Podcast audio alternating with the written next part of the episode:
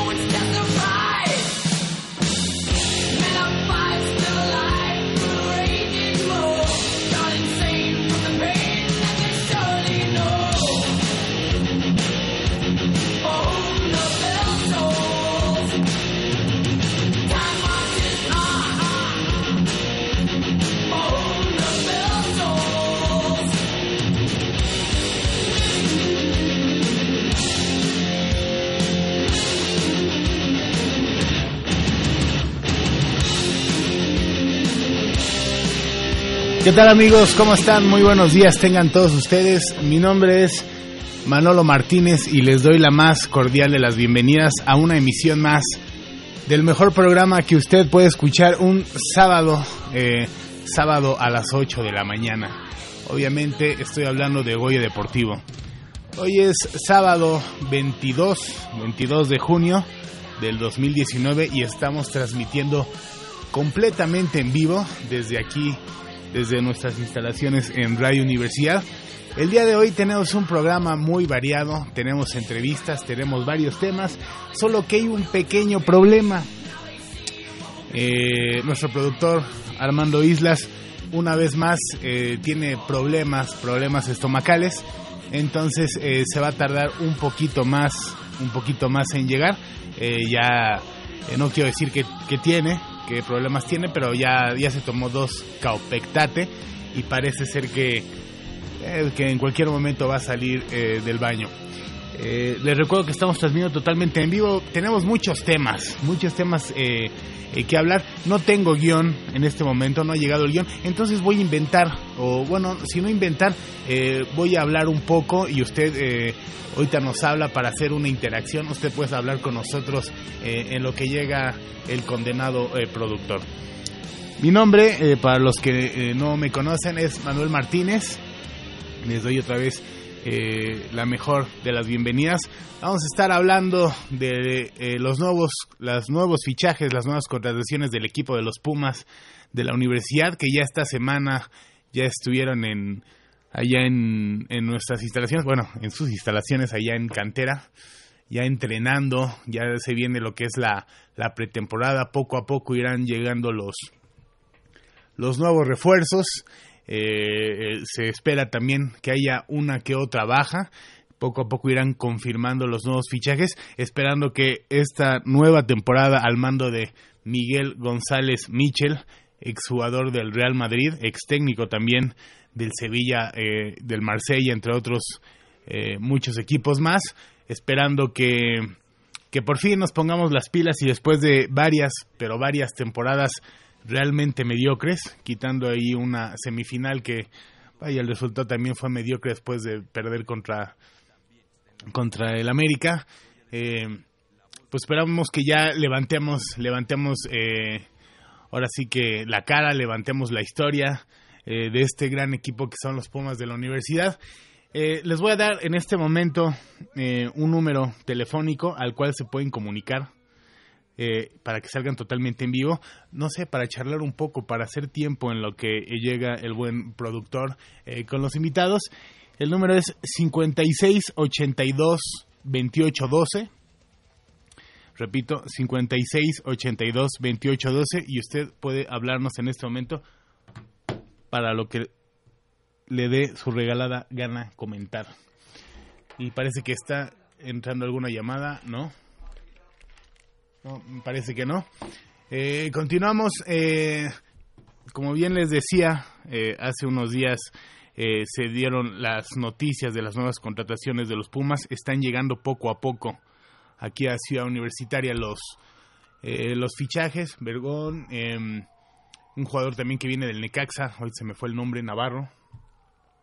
y también, por ejemplo, eh, Alan Mozo viene de su participación allá en el en lo que fue el, el famoso torneo allá en Francia del, del Toulon, en el cual perdió México, perdió en las semifinales. Eh, parece que ser que está entrando una llamada. Ya está, ya está alguien en la línea. Entonces ahorita vamos a saludarlo. Lo más que se escuche. Sí, buenos días. ¿Con quién, con quién tengo el gusto? Ah, mire, habla su servidor Enrique Ortiz Manolo. Hola, ¿cómo está? De, la vida un, gran abrazo hasta allá, hasta Guadalajara, ¿verdad? Sí, por acá andamos, pero somos Pumas de, de origen, de tradición, de, de familia, de herencia, así que Puma hasta la muerte. varios, son varios, varios años. Yo me acuerdo que aquí yo llegué hace que será algo así como 15 años, poquito más. Eh, después me tuve que ausentar un tiempo, eh, posteriormente regresé, y yo creo que desde la primera etapa usted ya nos escuchaba, y eh, yo creo que desde antes de que yo llegara a Goya Deportivo usted ya era escucha de esta estación y de este programa. ¿Cómo está? Así es, y con mucho gusto y con mucho orgullo, porque yo considero perfectamente eh, la disposición de ustedes para brindarnos la información y pues denotan en cada momento pues el cariño que tienen por nuestros colores. al igual que usted, digamos que somos pues del mismo equipo. Más de 20 años desde los orígenes de Goya Deportivo, ojalá. Somos del mismo muchos, equipo. muchos, muchísimos años más para, para bienestar de los radioescuchas y para los Pumas de toda la República.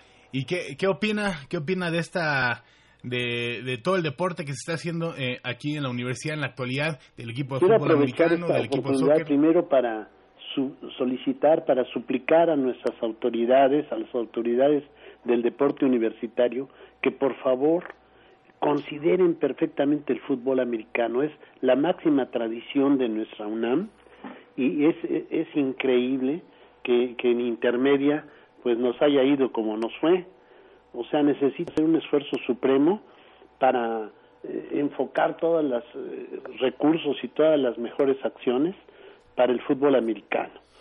Y, y, desde luego que la Liga Mayor pues es una casi obligación de que seamos campeones una vez más. Sí, sin duda el deporte en la universidad no se entiende sin el fútbol americano. Digamos que es el deporte, el, el deporte por excelencia, por claro, excelencia de la claro, universidad. Así es. Y- Este, aprovechando y nada más para ser ya muy breve y dejarte que atiendas a otras personas, en el momento en que yo estuve en la Facultad de Contaduría y Administración, eh, había una pléyade de jugadores de los Pumas de la UNAM. Estaban verdaderas dinastías, los Araiza, estaban eh, los Loredo, estaban los Giordano, entre otras dinastías, o sea, primos y, y sobrinos de exjugadores y todos de una gran calidad.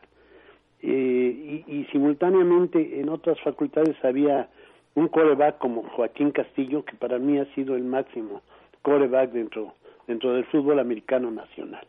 Fue, un, fue una época dorada y ya para casi egresar, pues me tocó que fueran campeones dos veces, los Pumas, así que fue una satisfacción enorme. Bueno, pues este, dejarle un saludo eh, a todos los integrantes del programa, desde luego a Javier, que se mejore este nuestro amigo y este pues desearles lo mejor a todos ustedes y nuevamente agradecerles en todo lo que vale el esfuerzo que hacen ustedes para sin ningún interés pecuniario nos brinden información y nos tengan al tanto del deporte universitario en general. No quito más el tiempo, gracias por tu momento que me permitiste, por el espacio, y reciban todos un abrazo y arriba los Pumas. Eso es todo. Jamás, pero jamás es quitar el tiempo. Al contrario, a mí me da mucho gusto escucharlo después de, de tantos, pero tantos años aquí en Goya Deportivo. Le mando un abrazo a usted y a su familia y que tenga eh, un fin de semana espectacular. Asimismo, eh, les agradezco mucho que nos permitan escucharlos cada ocho días y que pues eh, sus familias estén en las mejores condiciones y ustedes que sigan teniendo muchísimo éxito profesional. Buen día. Muchísimas gracias. Hasta luego y gracias. Bueno, eh, continuamos aquí en Goya Deportivo. Les eh, recuerdo que mi gran amigo Javier Chávez en este momento no se encuentra, no va a estar el día de hoy aquí en Goya Deportivo, porque eh, el muy canijo se fue nada más y nada menos que allá a Playa del Carmen, si no me equivoco, o a un lugar exótico a pasar un fin de semana. eh, eh, se sentía cansadito, entonces tiene que recuperar. Le mando un abrazo hasta donde esté. Eh, seguramente el lunes, como toda la semana, lo veré allá en nuestros entrenamientos. A mi buen amigo Javier Chávez. Eh, también les recuerdo que más adelante tendremos entrevistas, entrevistas aquí eh, con los protagonistas que hacen el deporte universitario. Vamos a hacer una pequeña pausa, una pequeña pausa eh, para dar eh, tiempo a que se reúna el productor que parece ser que ya le pasaron el papel y que en cualquier momento va a estar aquí en la cabina de Goya Deportivo.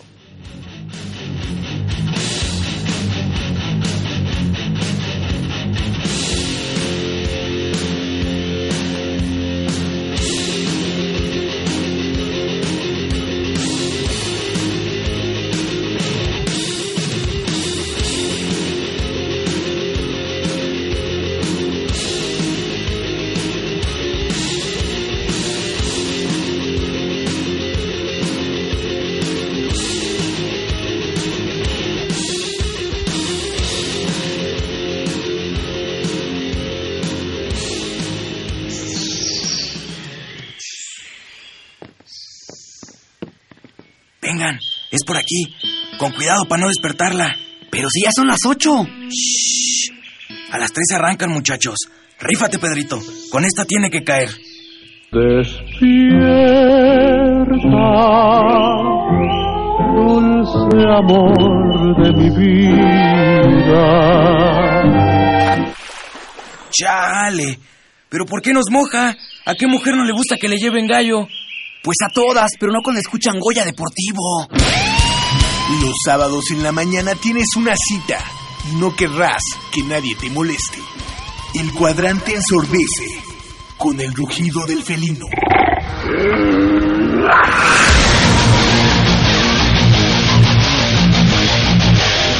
El deporte también se practica con los oídos. Goya Deportivo. Escúchanos todos los sábados de 8 a 9.30 de la mañana por el 860 de AM. Goya Deportivo, la voz del deporte universitario.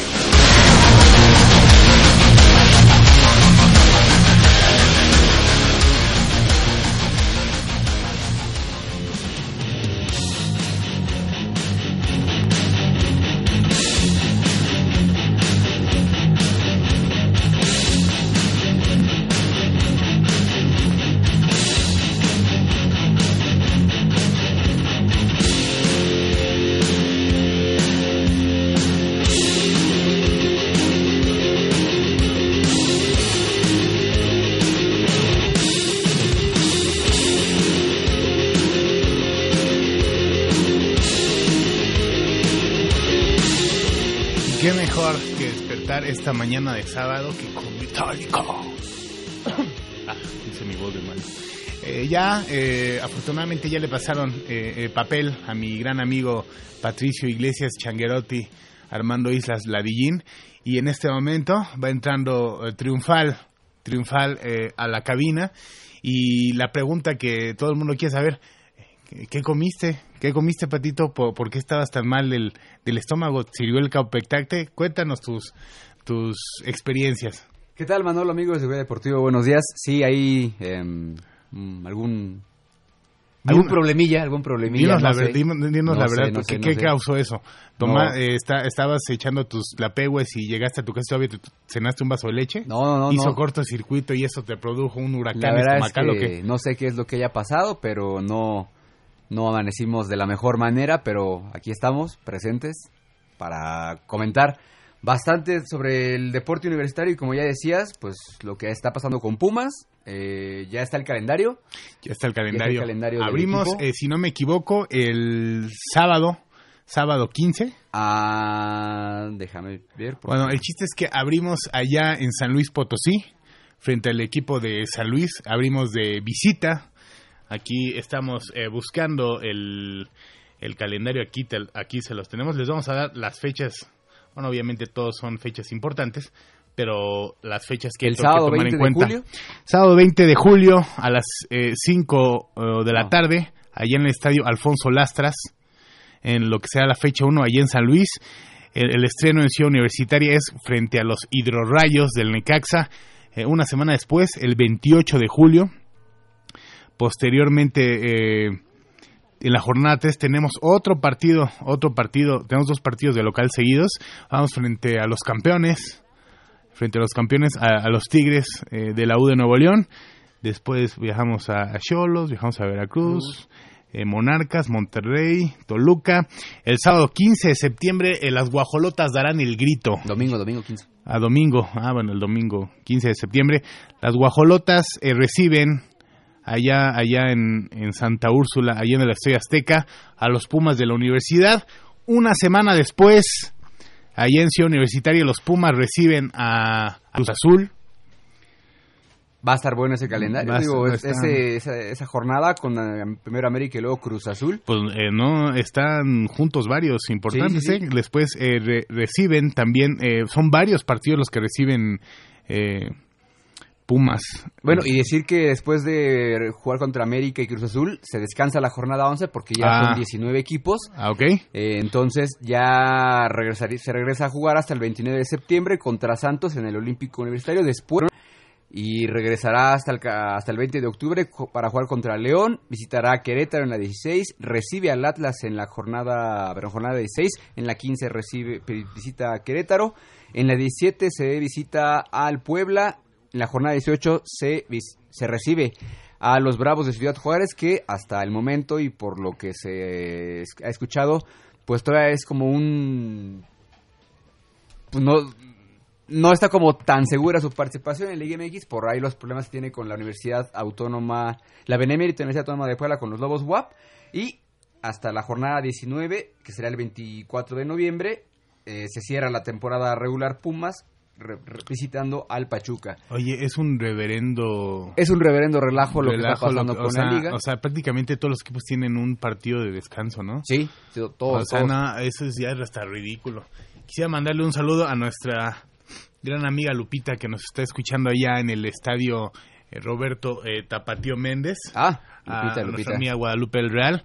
Está ya, eh, como siempre, desde temprano eh, trabajando, el chambeadora. Ah, chambeadora. Porque hoy va a haber una clínica de pateo ahí en, eh, y va a venir eh, em, con exjugadores de la NFL Ah, fijo. en el tapatío, entonces se va a poner bueno. Esa que acaban de escuchar es mi querida Michelle. Mitch, ¿cómo estás? Muy bien. Oye, el Manolo. tráfico está también...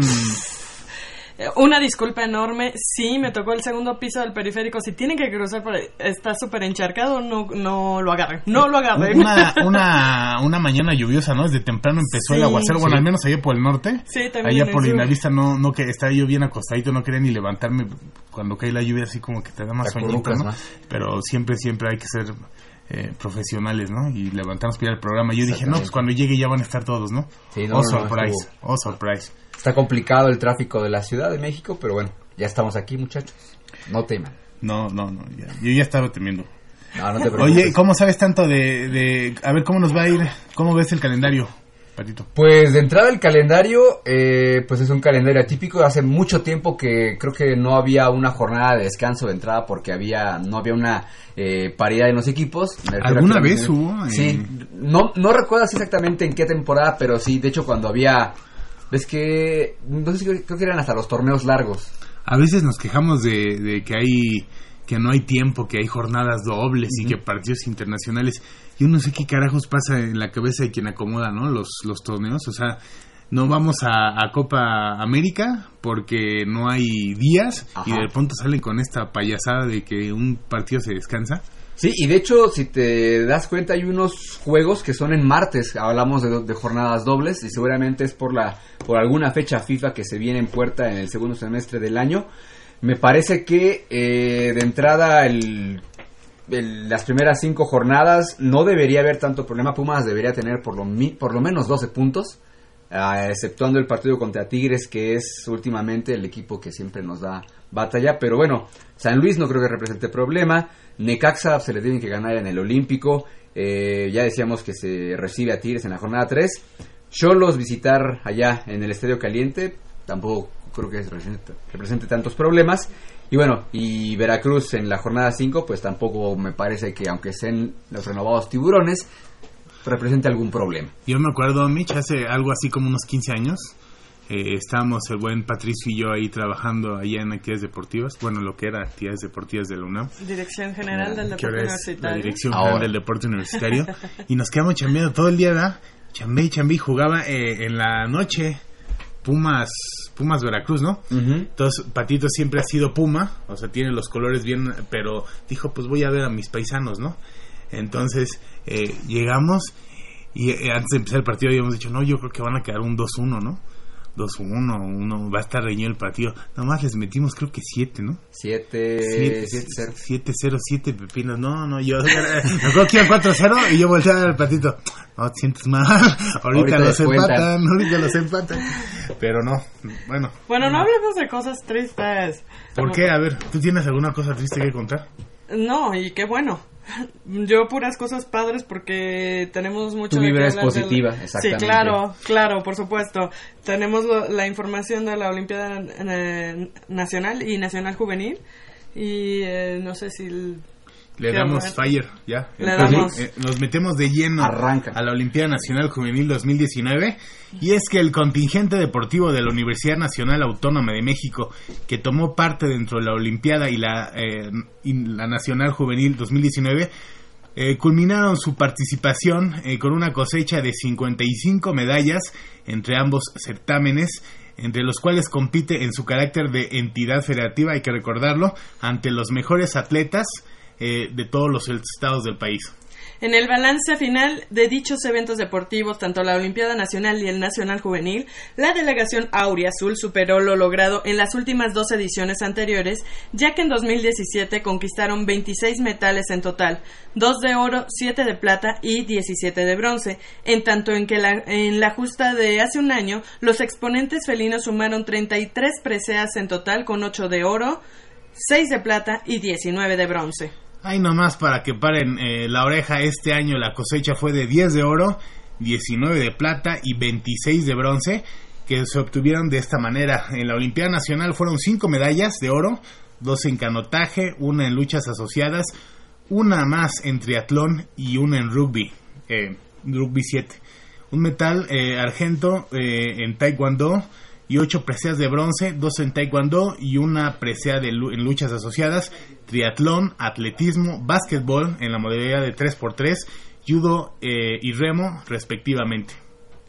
Así es, creo que esta, esta edición de, de la Olimpiada Nacional y Nacional Juvenil, que, bueno, al final de cuentas para mí debe- debería ser, seguir siendo, perdón, eh, Olimpiada Nacional, porque lo único que lo separa es el nombre, porque a final de cuentas eh, se sigue haciendo en conjunto tanto una como la otra, o a lo mejor para fines administrativos les funcione mejor de otra manera, pero este, bueno, se sigue haciendo to- todas las disciplinas juntas. Este año se incluyó el básquetbol 3x3, afortunadamente nosotros tuvimos eh, buena participación ahí con tres equipos, solamente uno de los tres eh, sacó medalla que fue el femenil de la categoría 2004-2005. Y, y bueno, pues las niñas están eh, el, por este resultado, ya que además el, el básquetbol 3x3 nació en la Universidad Nacional Autónoma de México, en México. Claro, claro. Ca- Cabe señalar, ¿no? Porque es. pues, re- realmente sabemos que el Aquí básquetbol... tenemos gente que... Innovador. Claro que sí, eh, y bueno, ahí le tendríamos que mandar un saludo y, y- y unas gracias al profesor Melchor Maciel, porque él fue el innovador en- de esta versión en, en México, que hoy en día pues ya es eh, una disciplina de Juegos Olímpicos. Así es, así es. Tú, tú que eres algo así como una cinta negra en todo esto eh, Ah. del deporte universitario, Mitch, eh, quisiera que nos platicaras qué se hizo bien, qué se dejó de hacer o en qué cambiaron para que esta edición eh, fuera mejor a las dos anteriores. Eh, pues mira, el- de hecho, un, un poco al principio yo pensé que íbamos a quedar un poquito me- um, Rezagados. rezagados porque sí empezamos como que cojeando un poco en, en algunas disciplinas.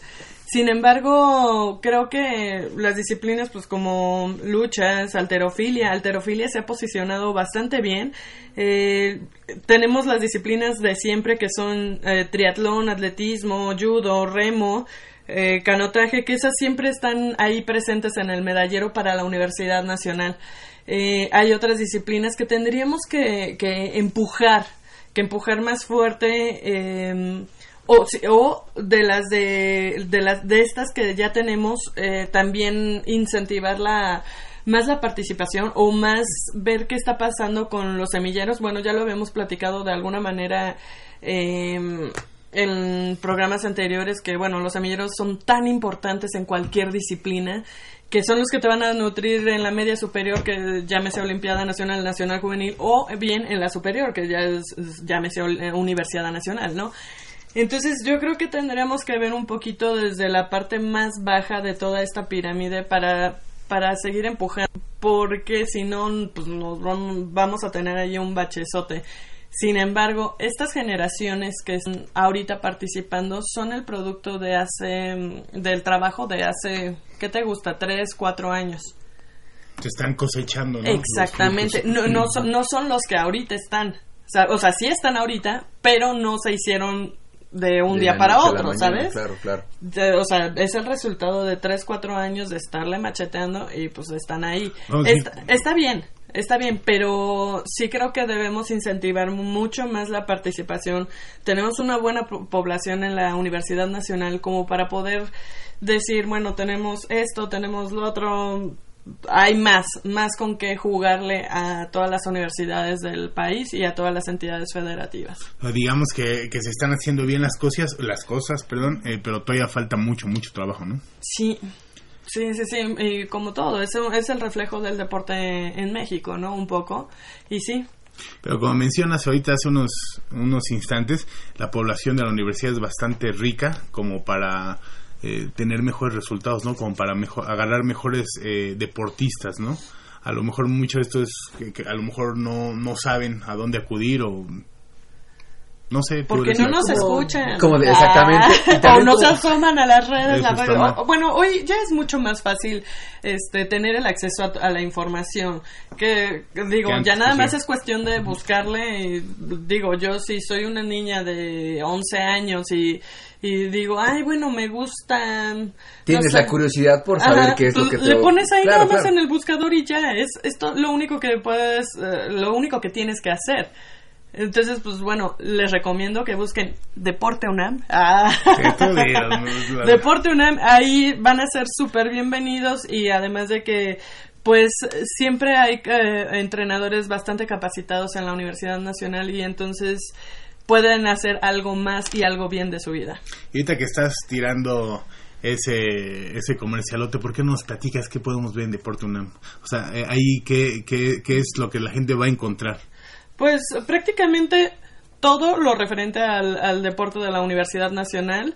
Eh, tenemos más de... Todas las disciplinas. Eh, más de 50 disciplinas, sí. que bueno, perdón, ahora son 70 y algo...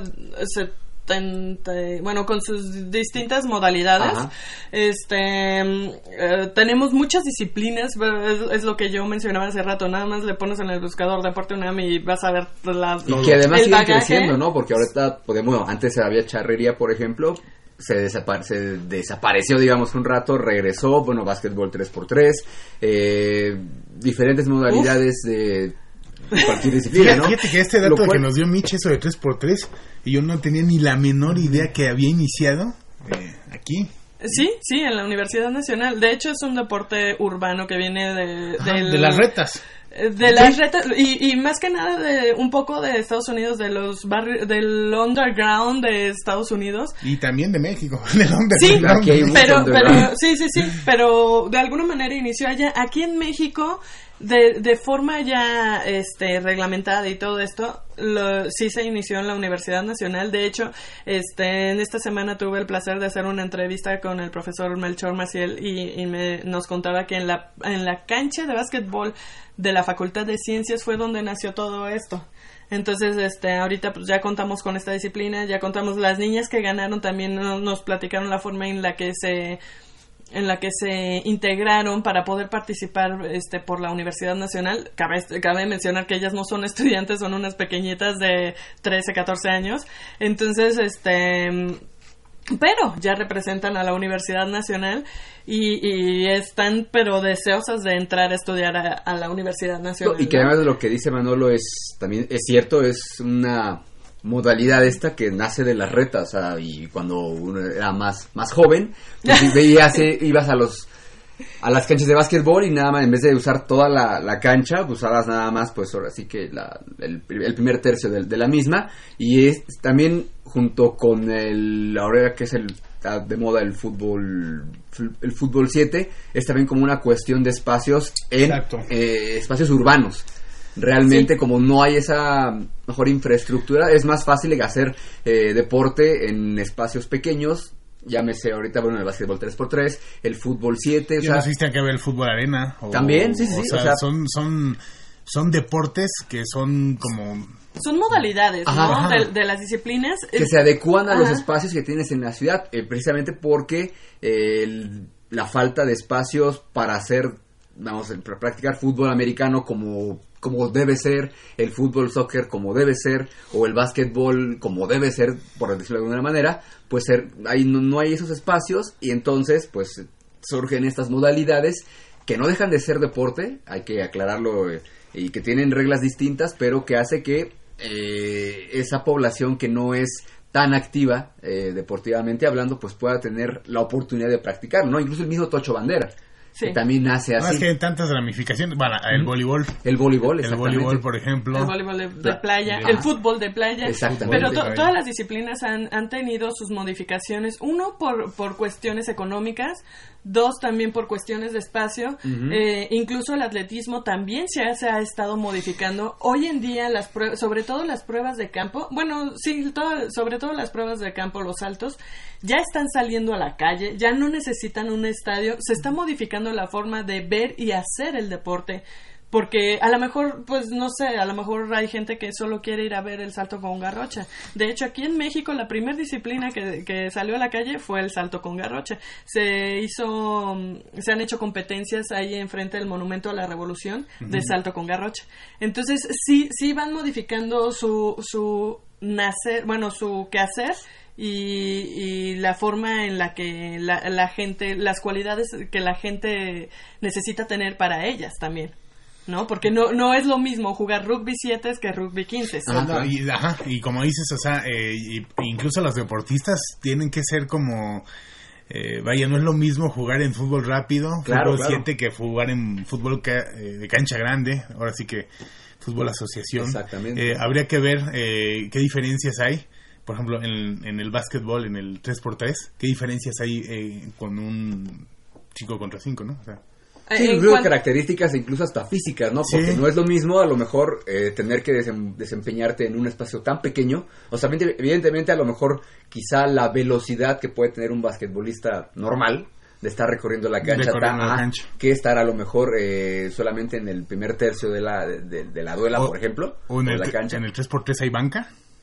Sí, sí, Sí, la sí. hay. Sí. Sí. la hay. Son cuatro jugadores. de Reglas distintas. ¿Cuatro incluso. jugadores de, de banca? No, cuatro jugadores en total de cada Ah, equipo. ok, ok. Ento- y, y- y- igual tienen sus cambios como el entrenador los crea necesarios. Una estrategia completamente diferente. Sí, ¿no? sí, sí. Son- pero son cuatro jugadores por equipo en esta versión del básquetbol. Incluso hasta la, la regla de los tiros de tres, no sé si sea Cambian, cambia Cambia, la, ¿no? la puntuación. Exactamente. Sí, cambia digo, la puntuación. Entonces sí es, o sea, sí es interesante eh, ese tipo de, de diversificación del deporte para adecuarlo a las necesidades de, pues así que de la gente que está en la ciudad, de la gente que por que por espacio eh, no puede, no se puede practicar esa disciplina y bueno, me parece que bueno ahí ya lo de, de que la UNAM fue el la cuna de este deporte en México y que allá ahorita ya podemos hablar que es una disciplina olímpica. Entonces, Pues es que la UNAM es la cuna de varias cosas, ¿no? De la mayoría de las cosas importantes en este país. ¿no? Y hablando Así como también, el rugby también. Exactamente. Y hablando de las de- medallas en Olimpiada, hay que también deci- señalar que en la alterofilia, a diferencia de la Universidad Nacional, que antes se eh, solamente se, bueno, en la, en la universidad solamente se premia o se da una medalla por el total de lo que levantas en el peso. Ajá. Aquí en la Olimpiada, pues, este, pues es son Por cada tres medallas, fase. ajá, por cada fase, Que lo se cual arranca, incrementa y el total. lo cual incrementa el, el, El número de medallas. y lo cual está bien. Digo, en cuanto al deporte olímpico, solamente sabes que es una medalla. Pero eso históricamente eh, o hizo que en la, que la universidad, en alterofilia, tanto en Olimpiada como en Universidad, pues la cosecha de precios fuera más amplia. Y hay que decir que también hay una nueva generación de, eh, de pesistas, de alteristas, ajá. que está pues, haciendo las cosas bien. Entonces pues, son camadas, son generaciones que van saliendo, que a lo mejor eh, en alterofilia, en rugby, en taekwondo, en judo X, pues hay varias, eh, varias medallas que a lo mejor en el pasado no tenía porque la generación que venía, eh, bueno, que estaba en ese momento, pues no tenía a lo mejor tantas em, cualidades, ¿no? Pero son procesos que sabemos que en el deporte así son, ¿no? Son generaciones, a lo mejor a veces son, el, vamos, los picos, ¿no? De rendimiento, Ajá. es alto, bajo, pero finalmente es bueno saber que eh, pues se ha mejorado en cuanto a cosecha de medallas, son más, aunque nos gustaría también que fuera pues muchas más de oro, ¿no? Se. Sí, o sea, son. pero sí, no es fácil. Sí, claro, no es fácil, no es fácil. Sí, sí se mejoró, pero tampoco es así que digas, ¡Uy! Sí, no, qué, no, no, no. qué cambio No, no, no, no. total! No, claro, claro, no, claro. definitivamente. Eh, Bueno, a eso sí le sumas también el hecho de que para la alterofilia, desde que tú tienen su propio gimnasio, Ajá. que, tiene- que tendrá como que unos 10 años, poco menos, a lo mejor, también han, han incrementado su, su número de medios. Yo me acuerdo que antes donde ellos entrenaban era debajo de las gradas del, de, de las gradas que dan hacia las canchas de tenis del Tapatío Méndez. Uh. Era un lugar muy reducido. Y ahora, eh, bueno, a partir de hace unos años para acá, pues ya tienen su propio espacio, tienen sus pesas, tienen todas las barras que necesitan ellos, su espacio acondicionado y todo. eso. Eso cambió mucho la Que- forma que- en la que ellos se, se desarrollan. que es lo mínimo que deben de tener Ah, claro. para, para poder eh, competir, ¿no? Sí, o sea, sí, sí. Hay, hay que señalarlo, hay varias eh, varias disciplinas en la UNAM que aún falta, ¿no? Un poco de más apoyo en, en cuanto a instalaciones.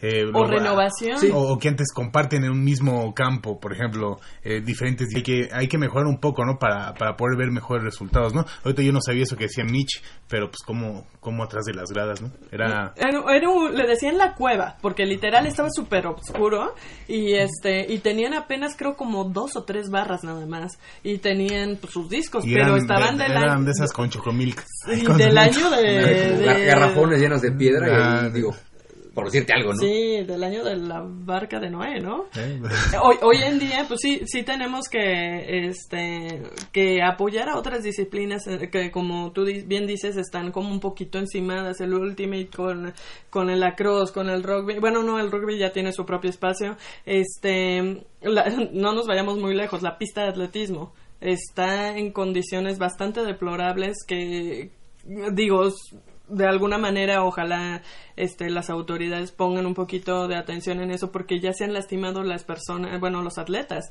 eh, a- a- entrenando. Claro. entrenando en eso está llega llena de hoyos. La pista ya por donde quiera que te pares la, la pista de atletismo pues tiene más de 50 años y sí tendría que ser renovada. Bueno, y que además no solamente es así una... Atletismo no es solamente una disciplina, son... Son- sí, son varias. Son varias. Son 23 Ah. modalidades, bueno, tre- pruebas del Pruebas, atletismo en cada rama. Y sí, sí, sí, los chavos, pues eh, el atletismo es una disciplina que siempre de una a cinco o seis medallas de mínimo te está trayendo por edición. Y que la población que practica alguna de las modalidades del atletismo no es pequeña, o sea, realmente son, son varios, o sea, no es así como, ah, bueno, es un equi- equipo de fútbol, no, o sea... Y pon tú que te estés entrenando súper bien y todo este rollo, y ya estés para tu pase al nacional, pero de repente pues, te topas con que te, te barriste en uno de los hoyos que tiene la pista, te lastimaste y adiós nacional, Sí. o adiós etapa regional, adiós lo que sea, ¿no? Entonces, es, eso sí deberíamos como que cuidarlo un poquito más porque... eh, pues hay inviertes tú como universidad en cada uno de esos atletas inviertes en, en- en los entrenadores para que al final por un detalle así no se llegue a la meta o al objetivo que tienes planificado Exacto, pues es Son las herramientas básicas. es frustrante no Así es, así es, así es. entonces, pues bueno, esperemos que to- todos nuestros atletas, eh, cabe decir que sí, han habido muchas remodelaciones en los espacios deportivos, pero este, Nunca pues, es suficiente, ¿no? Hace falta más, hace falta más eh, poner atención ahí en, en, en En cuanto ciertos a- detalles y ver, o sea, realmente las necesidades que son como prioritarias, ¿no? Claro. Sobre todo en, en cuestión de instalaciones y para evitar posibles, pues ya decías tú, lesiones o que, bueno, que el trabajo que estás haciendo, pues se vaya todo al traste. Bueno, amigos, vamos a hacer una nuestra primera pausa. Nos alargamos un poquito. Ah, no, ya es la segunda, ¿verdad? Ya es la segunda. Tú hicimos la primera. Vamos a hacer una, una segunda pausa. En un momento eh, tenemos mucha, mucha más información. Eh, deportistas universitarios que rompen récords mexicanos en ultradistancia, ¿no? por llamarlo de una manera. También tenemos invitados de la Cross. Te vamos a, a criticar a los Pumas de primera división. Tenemos mucho, mucho, mucho más.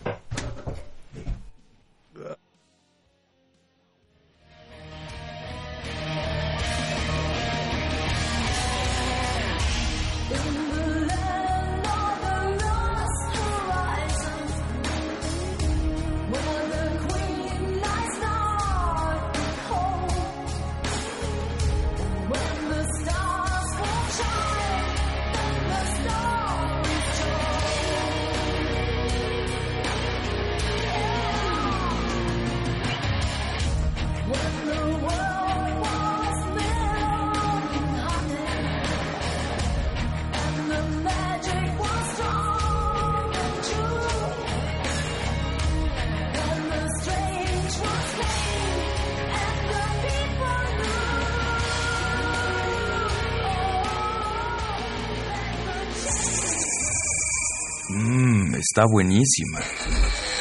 Papá, ¿qué estás viendo? No, no, no, no es nada. Estoy viendo mi Facebook, mi amor. Pero ese no es tu face. Sí, ya sé, pero por favor no le vayas a decir a tu mamá. ¿Qué es lo que no me tiene que decir, eh? ¿Eh? ¿Otra vez? P- perdóname, por más que intento no puedo dejar de verla. La pasión por el deporte también causa adicción. www.deportes.unam.mx Noticias, videos, convocatorias, medicina del deporte y mucho más. www.deportes.unam.mx El deporte de la UNAM también está en la web. Goya Deportivo, la voz del deporte universitario.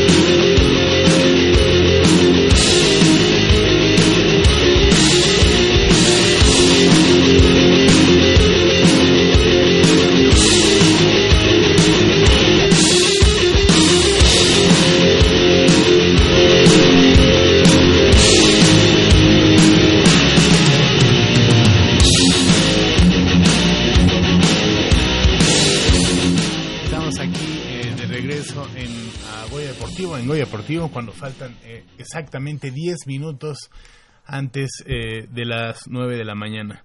Y como les comentaba antes del corte, tenemos información importante porque Marco Zaragoza rompe dos récords mexicanos en ultradistancia. Hay que señalarlo, su nombre completo es Marco Antonio Zaragoza Campillo, ultramaratonista de la UNAM, implantó dos nuevos récords mexicanos en competencias de ultradistancia. El primero, el primero de ellos se logró al registrar 124 kilómetros recorridos en 12 horas de carreras. Válgame. Durante la competencia en Uruguay es ultra. No, está cañón, ¿no? Pato se queja. Mira, aquí fueron 124 Kilómetros eh, en 12 kilómetros horas. en 12 horas y luego nos- nosotros nos quejamos de, de hasta para ir a la tienda. Pues Tú sí. luego no quieres bajar por, Por los las invitados. nieves allá en... No, pues es que sí Pero está- hay más, chavos. ¿Sí? Al final del recorrido, Marcos Zaragoza logró acumular 103.327 kilómetros en 24 horas, o ¡Ah, sea, hijo! en todo el día, y terminó en tercer lugar general de la competencia. Sin embargo, el llamado split o corte a las eh, o corte a las 12 horas se quedó registrado sus 124 kilómetros como nuevo récord mexicano en esta distancia por encima de los 122.590 metros que poseía Juan Antonio Bravo. Fíjate, ahorita que dijiste al final del recorrido, pensé que ibas a decir, al final del recorrido tenía calambres. o algo así. no, no, no, tiene una buena, muy buena preparación. No, no, o sea, está cañón, no es la primera vez que Marco este, está participando en este tipo de competencias. Él se dedica a eso y le va bastante bien. Digo, no sé cuántos atletas tengamos en México que se dediquen a eso. Pero este chico, pues, cada vez que va, casi casi está haciendo un récord nuevo. Y que además lo empezó por... Hobby. no sé si hobby, pero así por de... Cuando vino la primera, bueno, cuando vino aquí a Deportivo, nos diga, es que bueno, a veces no me alcanzaba pues, el dinero para irme a mi casa de la escuela, entonces Se iba corriendo. caminando, ajá, corriendo, caminando. Y así ¿Y fue como su preparación. En Indios Verdes hasta.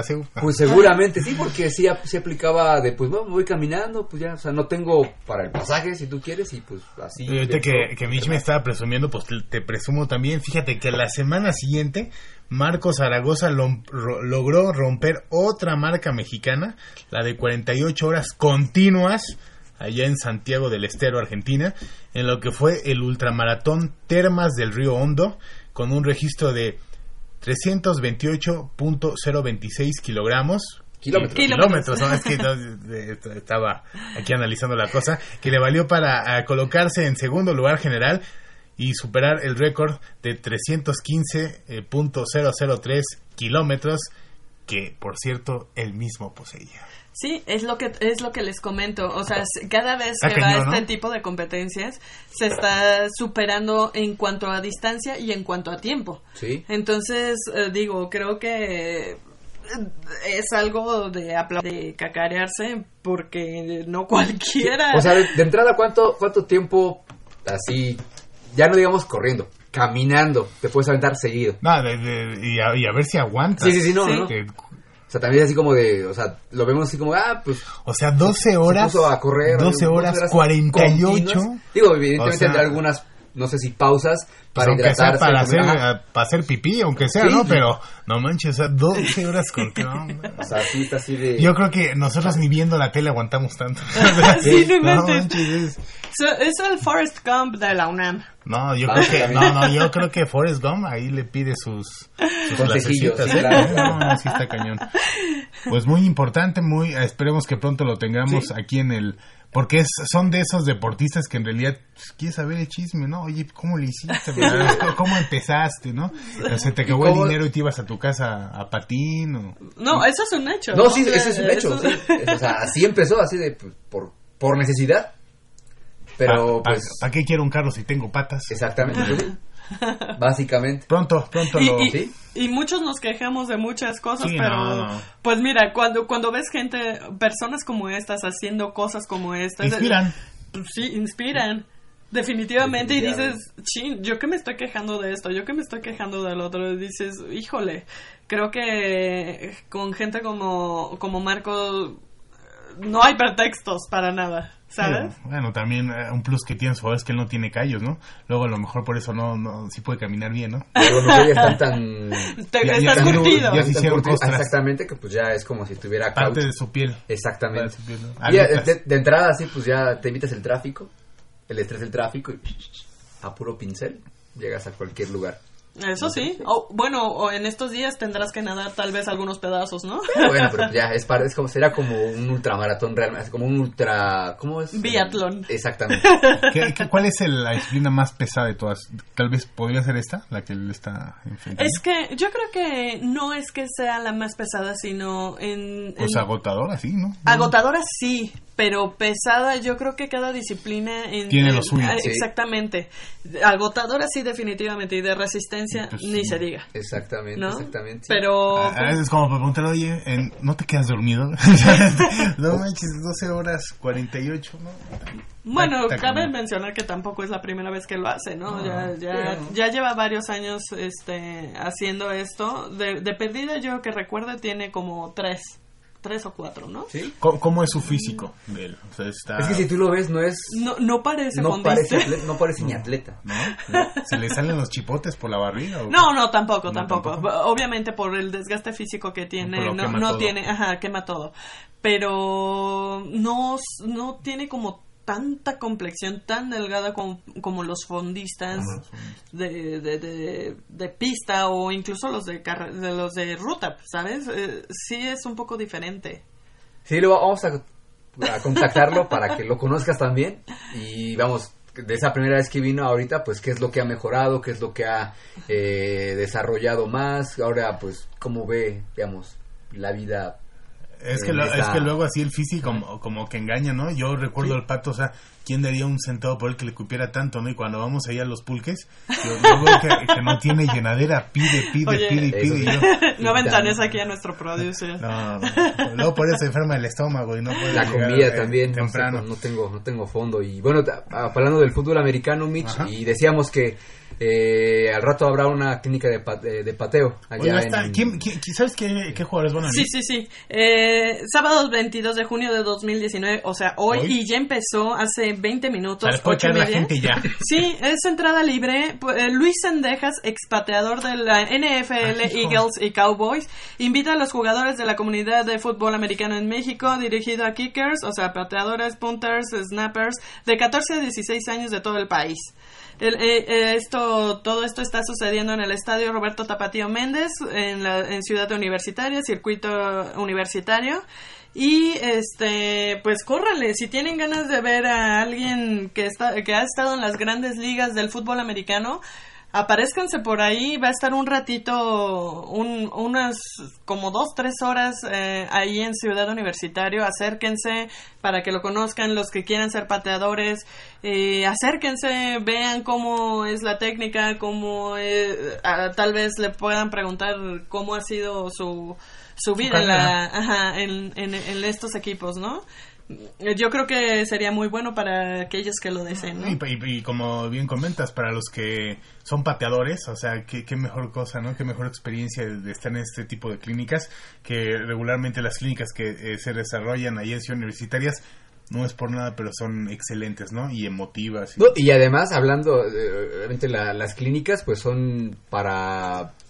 pues, son como, no muchas, no siempre son abiertas al público, ¿no? O sea, realmente, y eso es lo más importante.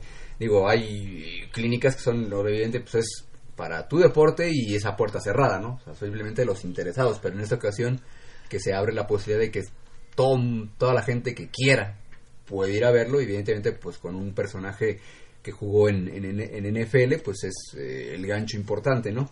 Y eh, hablando también ya del, del equipo de, de Puma CEU, pues la hace una, hace una semana, pues concluyó el llamado Puma Fest, que era así como el, lo- bueno, No, evidentemente el Puma Fest eh, va a ser el próximo Ajá. viernes.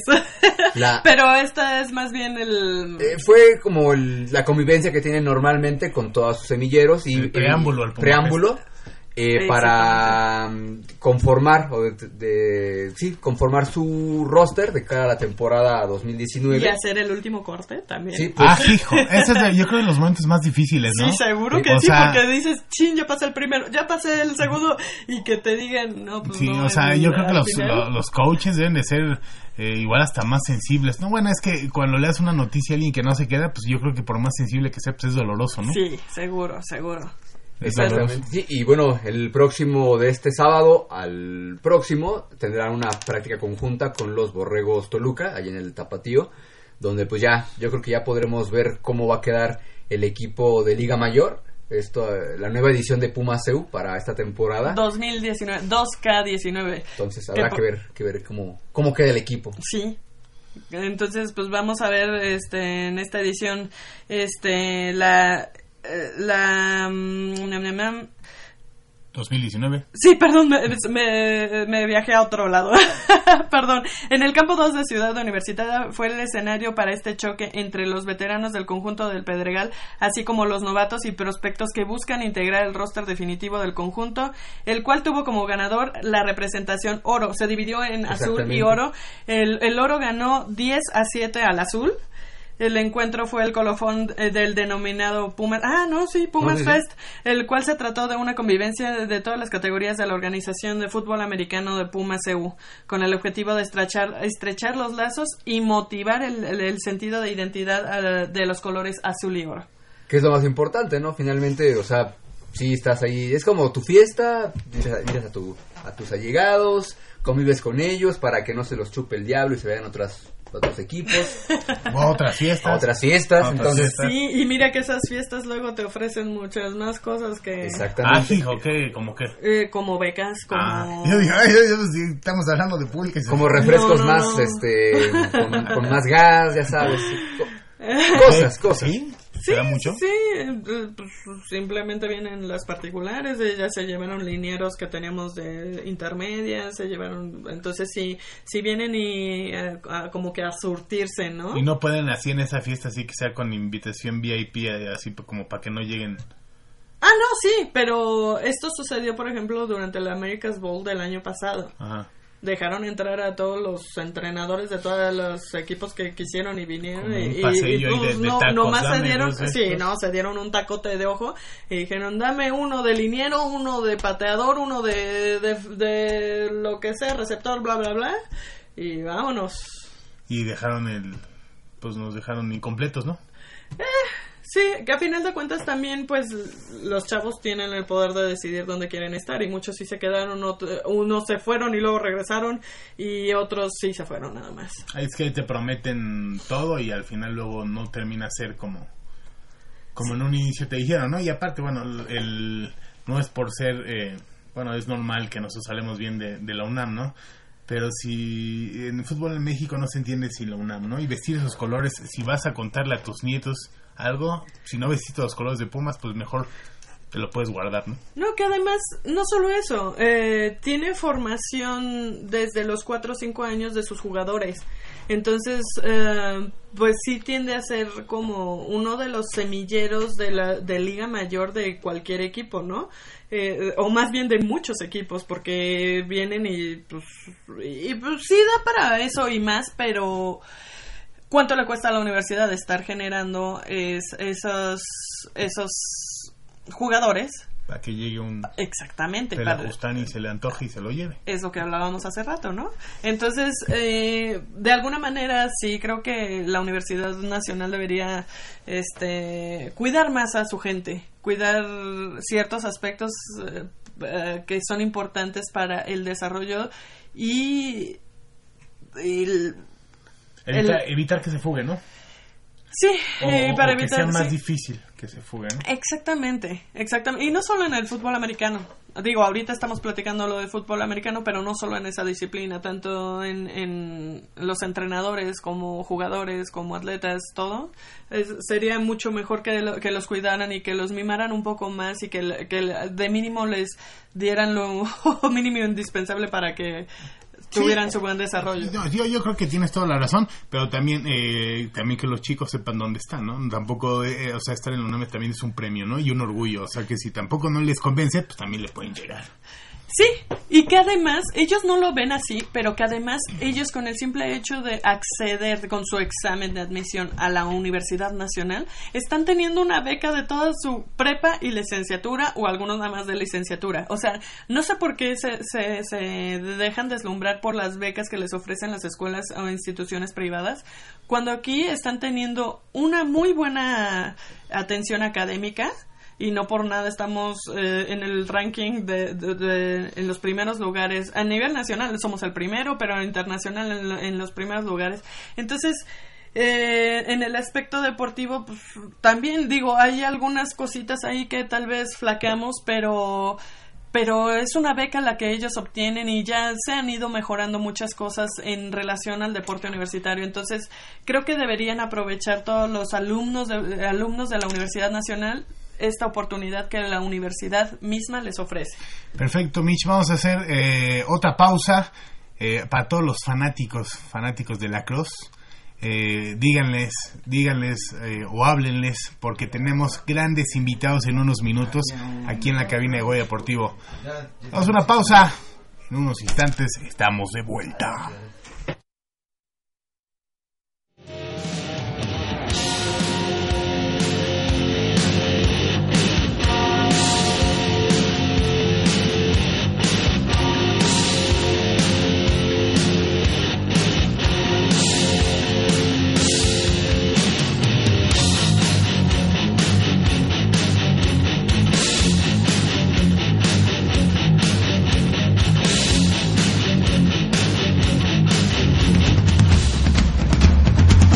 El deporte vive en nuestra máxima casa de estudios. Más de 40 disciplinas diferentes, cientos de deportistas, una sola voz. Goya Deportivo. Cada sábado el felino se apodera del cuadrante. 90 minutos del deporte de tu universidad. Escúchanos todos los sábados de 8 a 9.30 de la mañana por el 860 de AM. Goya Deportivo. La voz del deporte universitario.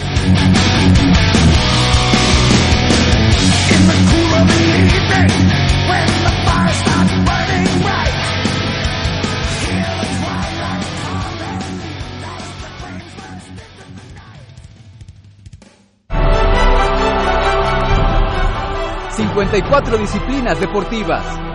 ...una universidad... ...este es el repertorio Puma.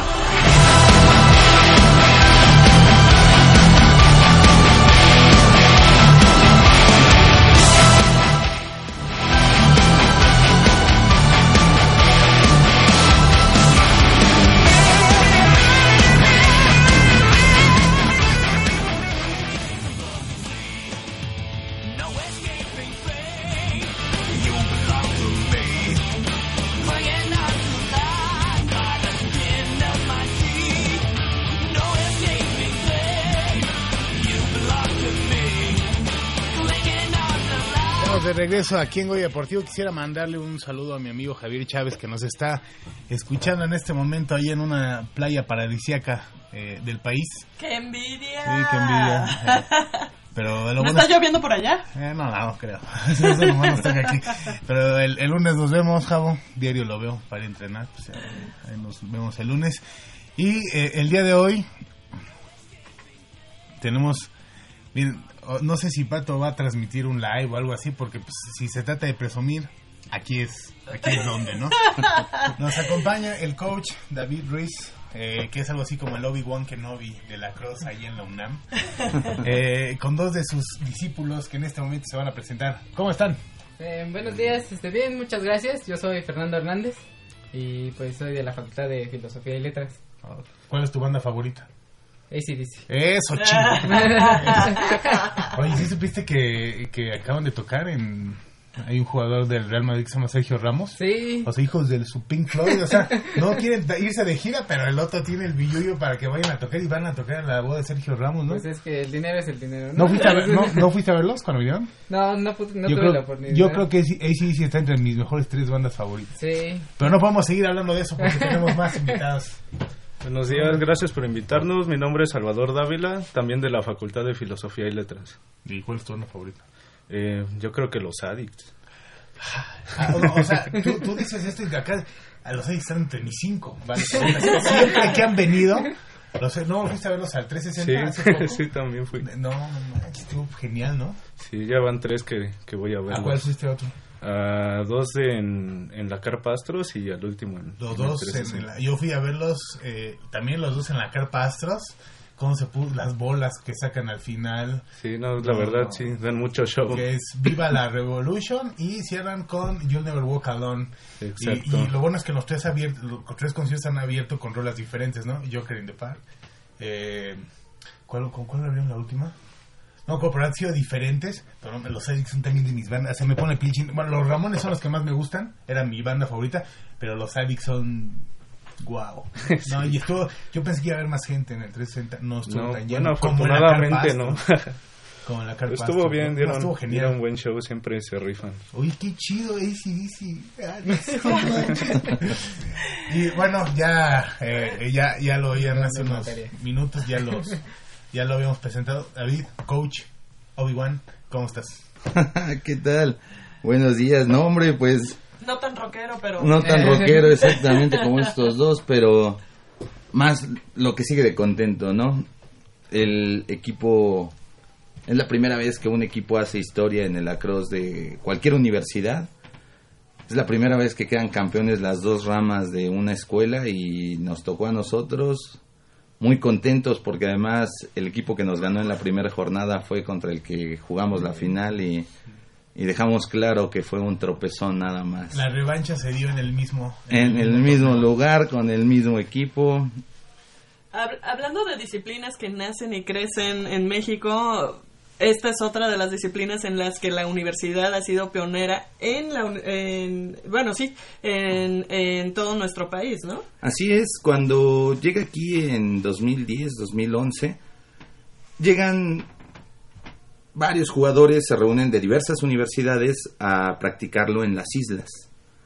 En 2011 somos de los tres primeros equipos que nacen con un equipo nada más que obviamente nosotros nacemos con un equipo consolidado, la Ibero, el Poli, y de ahí nace este, este bonito deporte. La verdad es, es algo muy padre.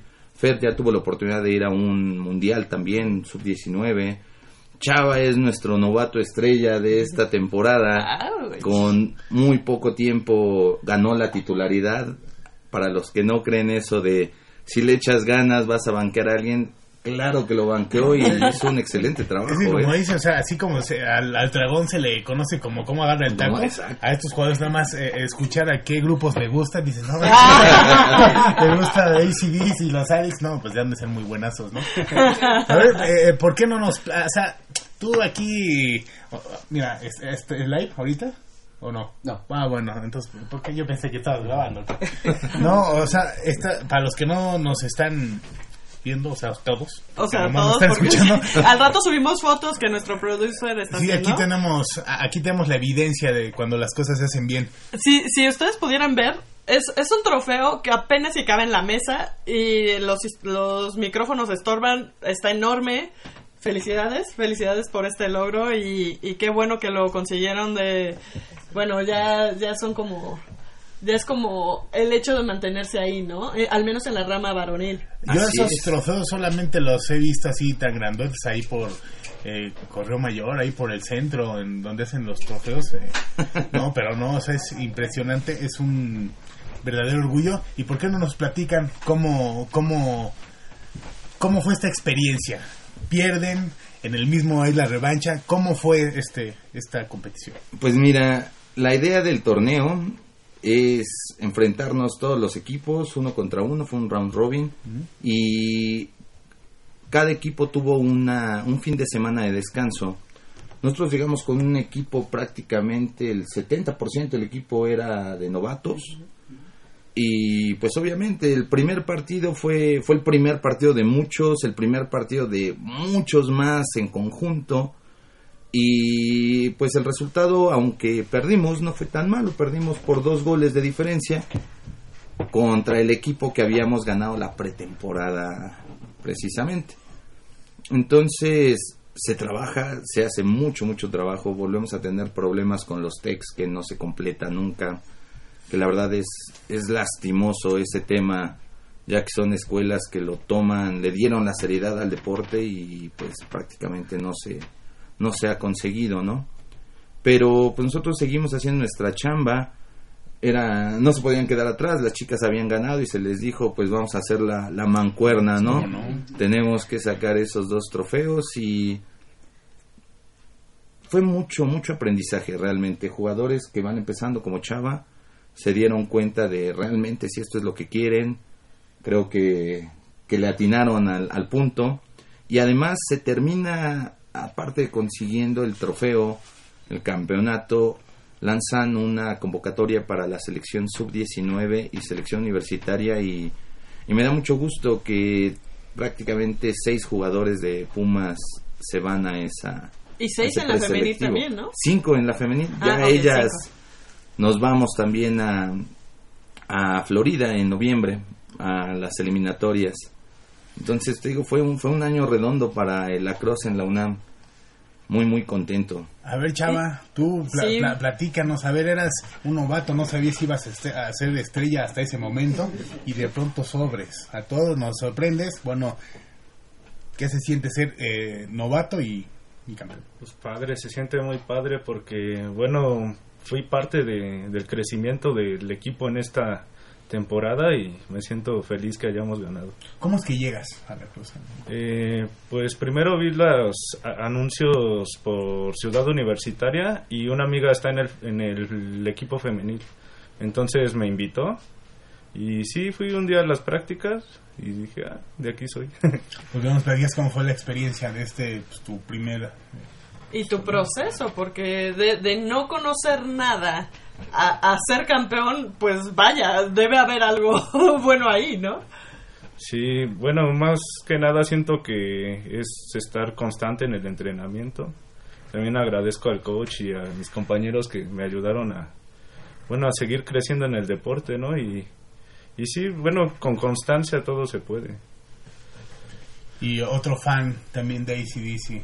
Eh, que, no- que por qué nos platicas cómo fue tú, ya, ya tienes más tiempo, ¿no? En el, en el equipo ya tienes más experiencia. Eh, ¿Cómo arropar a los a los jóvenes? ¿no? A lo mejor llegan primero y dicen, uh, ya valió más, este es nuevo, ¿no? Pero después dices, no, ojo, y este también tiene acá talento y podemos... Además, un paréntesis. Gana el premio al goleador del torneo. Ah, soberbio. A ver, Pato, regresa a hacer el live. ¿El goleador del torneo? Sí, me, me nombraron este mejor jugador ofensivo de la liga esta temporada. Entonces, pues sí, yo no me lo esperaba, la verdad. Oye, pero pues el goleador del torneo, jugador ofensivo. Tú presume, cabrón. o sea, o sea, ¿qué se siente? No, pues es que por algo trabajas, ¿no? O sea, bien que mal trabajas, o sea, ese es el resultado de tu trabajo, ¿no? Sí, la verdad, pues es el resultado del esfuerzo y los sacrificios que también hace salir a entrenar y pues regresar, salir a correr y todos estos procesos. Pero pues sí, la verdad yo me sentí muy sorprendido y feliz cuando me nombraron así, dándome ese título en la temporada, porque pues la verdad no me lo esperaba, ¿no? Este Sí, fue tanto esfuerzo individual como pues, colectivo, ¿no? Dado aprovechando las oportunidades que tenía y las que me daban, así como las que yo generaba hacia el equipo. ¿Es la primera vez que eres nombrado el, me- el jugador ofensivo? ¿El Sí, es la primera vez. ¿Qué, qué- pa- para ti, ¿cuáles fueron las diferencias? ¿Qué se hizo bien? ¿O en qué se agarró más experiencia, se mejoró el juego? ¿Qué diferencia hay entre, entre antes y ahora?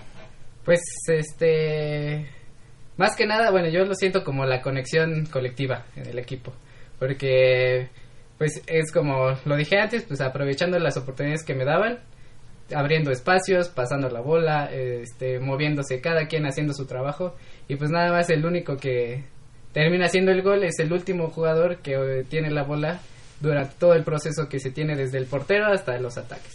Entonces es lo que yo vi que se mejoró muchísimo este comparado de un tiempo anterior a, a esta temporada.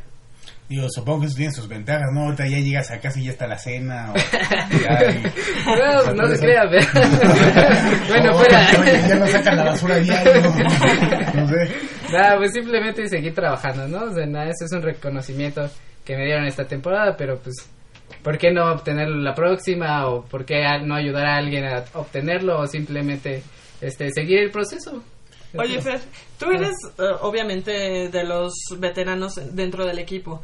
¿Cómo logras hacer, como es un deporte en equipo, este, cómo logras hacer que tus compañeros se vayan jalando para tener el resultado que ustedes necesitan tener? Esa la da huevo. Esa, Órale, cabrón, ¿no? Pues es muy difícil, la verdad. Porque Sí, por, por los niveles de aprendizaje, la experiencia y todo esto. Sí, simplemente este el interés que le ponen, ¿no? Los nuevos integrantes. Porque si ves también si pues es difícil este enseñarle a un novato que le guste el deporte, ¿no? O sea, porque va así como, ah, es un deporte nuevo, no sé qué voy a hacer, yo no sé nada, no tengo ni equipo, entonces no tengo ni amigos, ¿no? Tampoco. Entonces, este, pues sí, tienes que pues, ser bastante amable, ¿no? Al principio, decir, no, pues los trates de integrar, ¿no? Vénganse todos, yo les enseño. Y pues sí, diferentes estilos de aprendizaje, tanto como los tiempos también. Hay algunos que se les facilita mucho el cachar, otros que se les facilita el pasar, otros que el mecer corriendo y hay unos que, este, pues sí, tienen otras habilidades.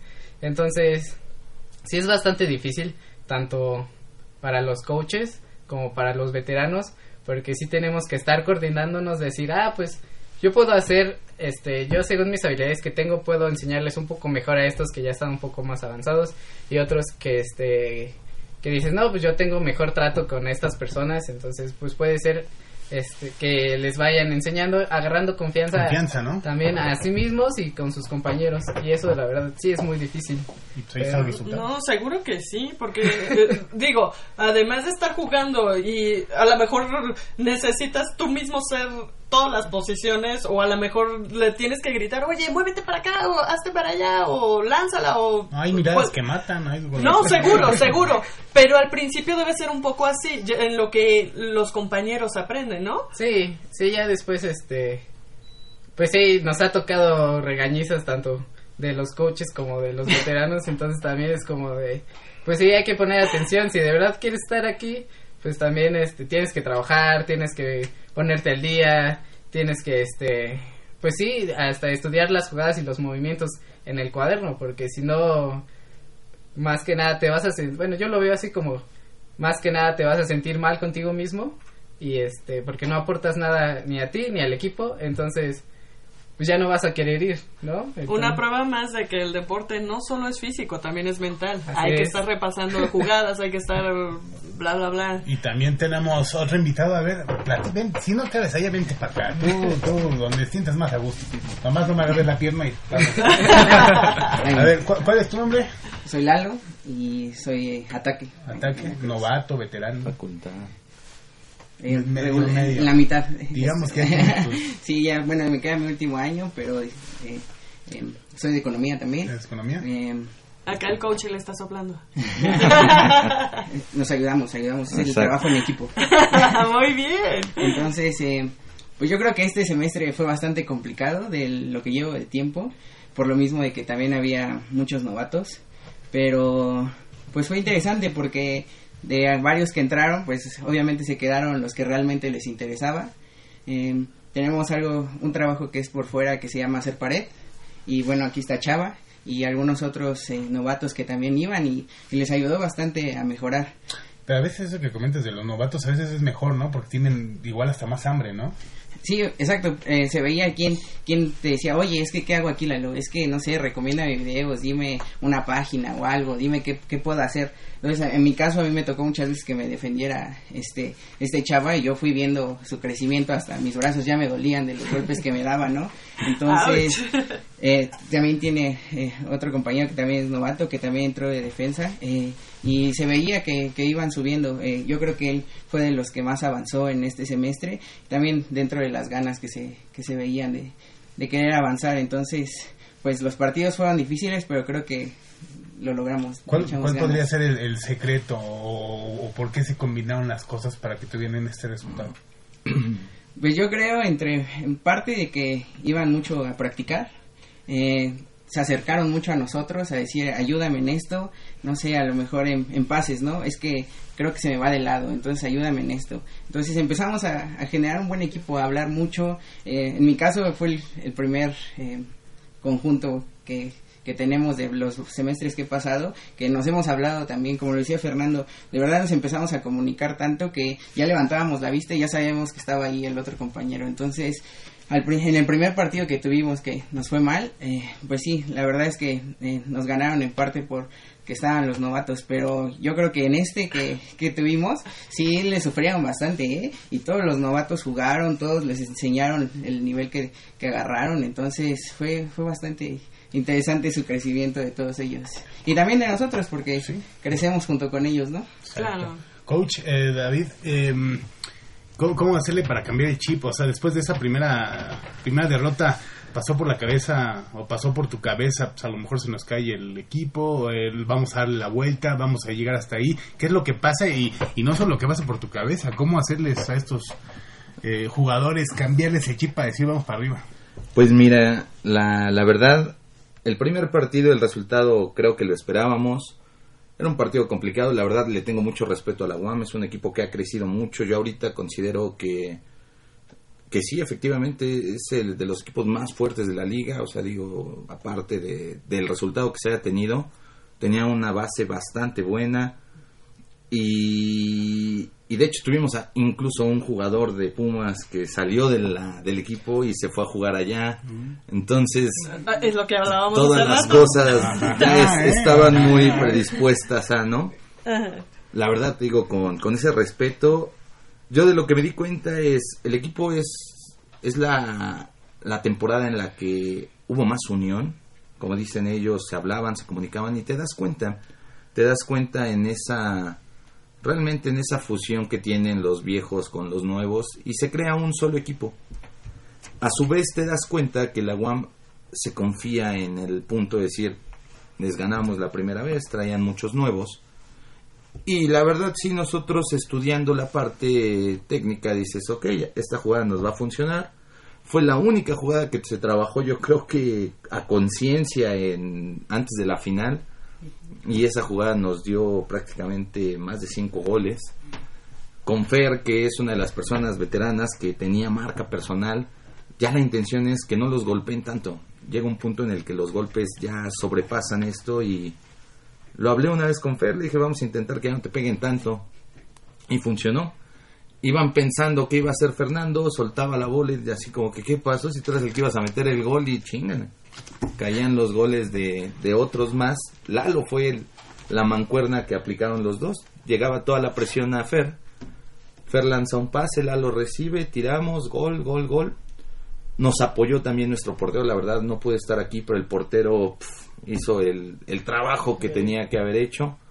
Consiguió cosas, todos los regaños, la verdad yo no soy un coach tierno, soy un coach que regaña y así Ahí me enseñaron. Los resultados, ¿no? A final de cuentas, los resultados es- hablan más. Los resultados dicen quién es el coach, ¿no? Exactamente, y, y fíjate que muchas veces le decía, ¿por qué no les pegas? Se te acercan, pégales.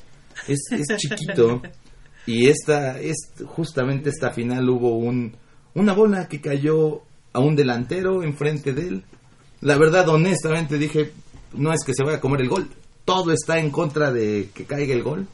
No, agarró, salió, le pegó, tiró la bola y dices, hasta él conectó en esa parte, ¿no? Entonces, cambiar el chip realmente nada más fue más bien prenderles el botón para que se activara ese modo. O sea, ahorita, como lo comentan, como lo, lo que están comentando todos, empiecen eh, perdiendo, se enfrentan a, exjugadores de, de Pumas. Pues yo creo que el, el mejor guion, ¿no? O sea, no, o sea, si hubieran escrito algo, no, o sea, digo, no es lo mismo eh, ganar 2-0 que ir perdiendo 2-0 y ganar 3-2, ¿no? O sea, que todo se, se dé para Sí. que haya el. Y fíjate el que, digo, perdimos por dos goles en el primer partido. La final empezamos perdiendo a los dos minutos. Y siempre a Pumas nos pasa que el último cuarto es el bueno, ¿no? Es como que donde sabemos que tenemos que hacer las cosas o no nos va a salir. Y en, este, en esta ocasión fue al revés. Cayó el gol y ya se cuenta que les dijeron, ok, empiecen a jugar. Y empezamos el partido. A la mitad del partido íbamos 8-2 ya, ya había una una muy buena ventaja diciendo quiénes iban a ser campeones. Bueno, para toda la gente que nos está escuchando, eh, en el Face de Goya Deportivo, en las redes sociales de Goya Deportivo, van a poder ser testigos nada más a esta de esta copita. Que no, hombre, si le, si le metes algo, no, no, si les dé un persa. Muchas gracias, muchas gracias. eh, es un orgullo y un placer que nos hayan acompañado esta mañana. Felicidades. eh, pues, son orgullo en la universidad y qué mejor que, que nos hayan eh, traído esto esto tan merecido, ¿no? Y, y que enaltece, por si hubiera un poco que más enaltece a la universidad, ¿no? Estamos llegando ya al final de una emisión más de Goya Deportivo. Del otro lado de la cancha, el Patodrón, Quislas, Patricio Changuerotti, Iglesias, Ladillín, también nuestro amigo Crescencio Suárez. Y de este lado de la cancha, Mitch. Muchas gracias, Manolo. Muchas gracias a todo nuestro auditorio pro- por prestarnos sus oídos como cada sábado. Aquí los esperamos. Sonó bien bonitos, ¿eh? Los esperamos el próximo sábado. Aún estaremos aquí en vivo pa- para antes de las vacaciones. Ajá, el próximo sábado es en vivo el programa. Ajá. Y, y, y lo- nuestros, eh, nuestros invitados, alguien a quien le quieran, ustedes saben, de, a mandar un saludo, un beso, un abrazo, hablar mal, un pro- profesor que no les dio. No, ¿para qué yo- no es personal, pero pues a todos los que nos han seguido, porque creo que en este partido vino mucha gente a ver nuestro partido y eso fue bastante interesante porque siempre éramos pocos, ¿no? Entonces creo que se ha visto el crecimiento del apoyo hacia nosotros y muchas gracias a todos. Y esto hace que volteen más a ver y que les ilusionen y que los tomen como ejemplo y pues, felicidades. ¿Algo más? Este, bueno, yo le mando un saludo a todas las personas que me han apoyado, la verdad. Este, muchas gracias. Y a los que nos han seguido durante todo este proceso, que ya nos, también que nos conocen desde, pues sí, ya cinco o seis años que llevan con nosotros, entonces, pues aquí se ven los resultados, ¿no? Exacto. Bueno, pues también quiero enviar saludos a mi familia que me ha apoyado en el deporte, a mi amiga Yael y pues a todos los, los nuevos seguidores de este deporte, ¿no? Que sigan sigan viendo los partidos de Pumas porque vamos a seguir ganando. Eso. Eh, así. Pumas Lacrosse, Pumas Lacrosse. Sí, sí, Pumas. Pumas. Pumas. Coach.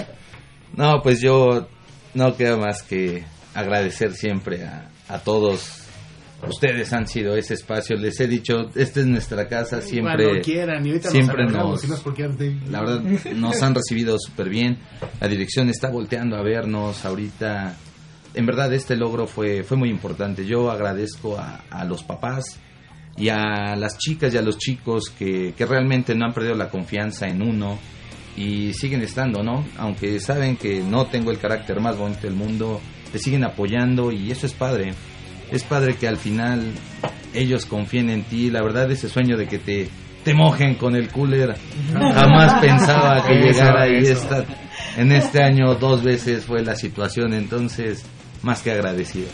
Bueno, pues muchas gracias, un orgullo. Esta es su casa para cuando quieran darse una vuelta, un rol por acá. Ese que les habló es Manolo Martínez. Que tengan un sábado bastante, pero bastante pregón a toda la banda que nos está escuchando en este momento. Lo escuchamos en el último programa antes de salir de vacaciones el próximo sábado aquí en Goya Deportivo. Hasta la vista. Bye.